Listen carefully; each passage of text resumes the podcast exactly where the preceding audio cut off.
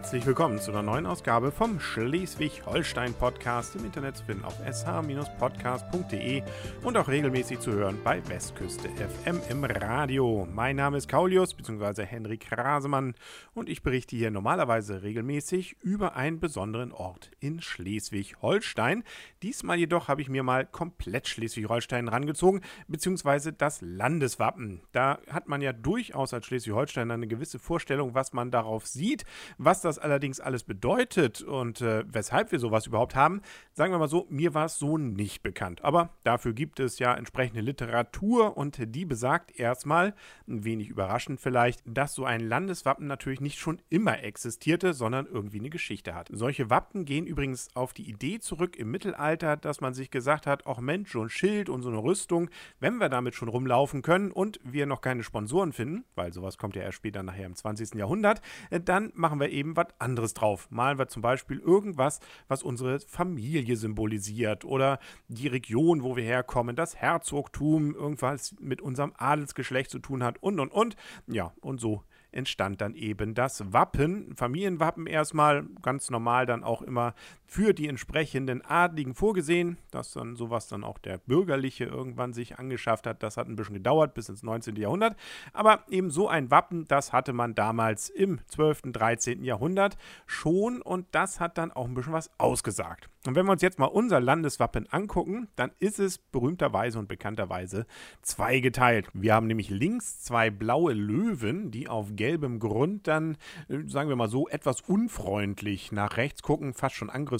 Und im rechten Teil, dort ist dann ein weißes Nesselblatt, so nennt sich das übrigens, auf rotem Grund. Das heißt also, zwei Teile und wir heißen Schleswig-Holstein, also da muss man nicht viel weit denken. Das eine bedeutet Schleswig, das andere Holstein. Und so gesehen haben auch beide Teile ihren eigenen Teil der Geschichte. Das linke Teil mit den zwei Löwen, das geht zurück auf die Zeit, als hier noch die Dänen geherrscht haben. Da waren wir eben dann so eine Art Unterordnung von Dänemark. In Dänemark hatte man allerdings drei Löwen. Und damit man sieht, dass Schleswig eben ja irgendwie dazugehört, aber doch ein wenig weniger wichtig ist als Dänemark, haben wir eben nur zwei Löwen bekommen in Schleswig und äh, die guckten auch bisher eigentlich nach links. Wenn man sich das Schleswiger Wappen anguckt, dann erkennt man das. Man hat dort also was geändert und weshalb das so war, da gibt es jetzt verschiedene Gerüchte und Theorien. Sagen wir mal so, die schönste davon ist, dass Otto von Bismarck als Preuße gesagt hat, Mensch, das sieht irgendwie blöd aus, wenn diese Löwen ihr Hinterteil Holstein zurecken, äh, das äh, will will man nicht und das ist pietätlos. Deswegen drehen wir die um. Ist doch besser, wenn sie dann nach rechts gucken, auf das Schild eben von Holstein. Hm, die andere Geschichte ist einfach, ja, dass das Ganze eben besser so die Verbundenheit der beiden Teile Schleswig und Holstein symbolisiert. Auf jeden Fall hat man es also gedreht und so haben wir es denn jetzt auch. Beim rechten Teil, das geht zurück auf die Schauenburger. Die hatten allerdings früher sogar auch mal einen Löwen da drin in ihrem Nesselblatt. Der ist aber irgendwann mal weggefallen und deswegen ist ist es jetzt nur das Nesselblatt und das ist auch gar nicht weiß, sondern silbern auf rotem Grund. Soll wohl auch so ein bisschen eben so ein Schild darstellen. Ein bisschen komplizierteres Schild. Ja, ist äh, schön bunt ja durch jetzt ja auch geworden. Die ursprünglichen Wappen bzw. Formen gab es wohl auch schon im 13. Jahrhundert. Es gab dann immer mal wieder Änderungen, dann waren es mal vier Teile, aber nachher blieben eben diese zwei, insbesondere in der Weimarer Republik, dann über und äh, das Ganze wurde dann eben zu unserem Landes Landeswappen in Schleswig-Holstein. Was einem dabei natürlich sofort ins Gedächtnis fällt, ist der Ausspruch "Up ewig ungedeelt", also für immer ungeteilt, dass diese beiden Teile eben zusammengehören.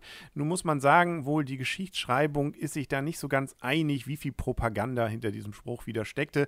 Diesen Ausspruch gab es zwar, äh, allerdings war wohl vor allem damals, zumindest im 15. Jahrhundert, darauf gemünzt, dass der Adel ganz gerne seine Privilegien behalten wollte und die waren eben entsprechend verwoben mit den Interessen des Nordens und des Südens, dass man das Ganze dann nachher eben auch entsprechend gerade im 19. Jahrhundert, als dann die Kriege auch kamen, dafür verwendet hat, um zu demonstrieren, wir wollen eben ein einig Schleswig-Holstein.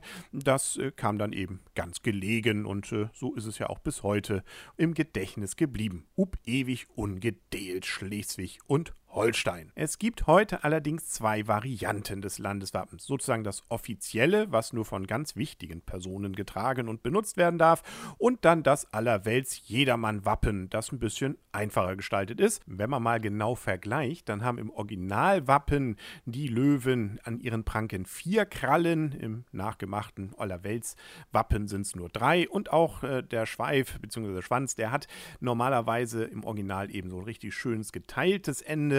Im Nachgemachten ist es eben einfach nur so ein Schweif, der da hinschweift. Ja. Wer sich jetzt nicht ganz sicher ist, ob er denn das gute oder das nachgemachte Wappen benutzen darf, den verweise ich mal auf das Gesetz über die Hoheitszeichen des Landes Schleswig-Holstein vom 18.01.1957. Da ist das nämlich genauer festgelegt. Also der Hörer, der jetzt gerade Ministerpräsident oder Ministerpräsidentin ist, Landtagspräsident oder Präsident des Landesrechnungshofs, hat Glück, der kann das Schöne nehmen. Alle anderen müssten dann eben mit dem anderen Dieb Vorlieb nehmen. Und es kommt auch noch mal drauf an, was man denn jetzt an den Dienstwagen anbringen kann. Da wird auch nochmal unterschieden, nämlich nur der Ministerpräsident und Landtagspräsident dürfen an ihrem Dienstwagen, wenn denn besondere Anlässe anstehen, einen Stander von 30 mal 30 Zentimetern führen. Die Minister, ja, die müssen dann leider einen Schritt zurücktreten. Die dürfen nur 25 mal 25 cm tragen. Also hoffen wir mal, dass sich da keiner vertut und vermisst nicht, dass es irgendwelche nationalen oder internationalen Verwicklungen gibt. Bei einem sind wir uns aber sicherlich alle einig, wir haben das schönste Landeswappen der Welt, äh, auch wenn die Löwen vielleicht noch ein bisschen freundlicher gucken können. Aber nun ja, wie gesagt, irgendwas ist ja immer und zum Beispiel in wenigen Tagen schon wieder eine neue Folge vom Schleswig-Holstein-Podcast auf sh-podcast.de. Bis dahin wünsche alles Gute, euer und ihr, Kaulius bzw. Henrik Grasmann. Und tschüss.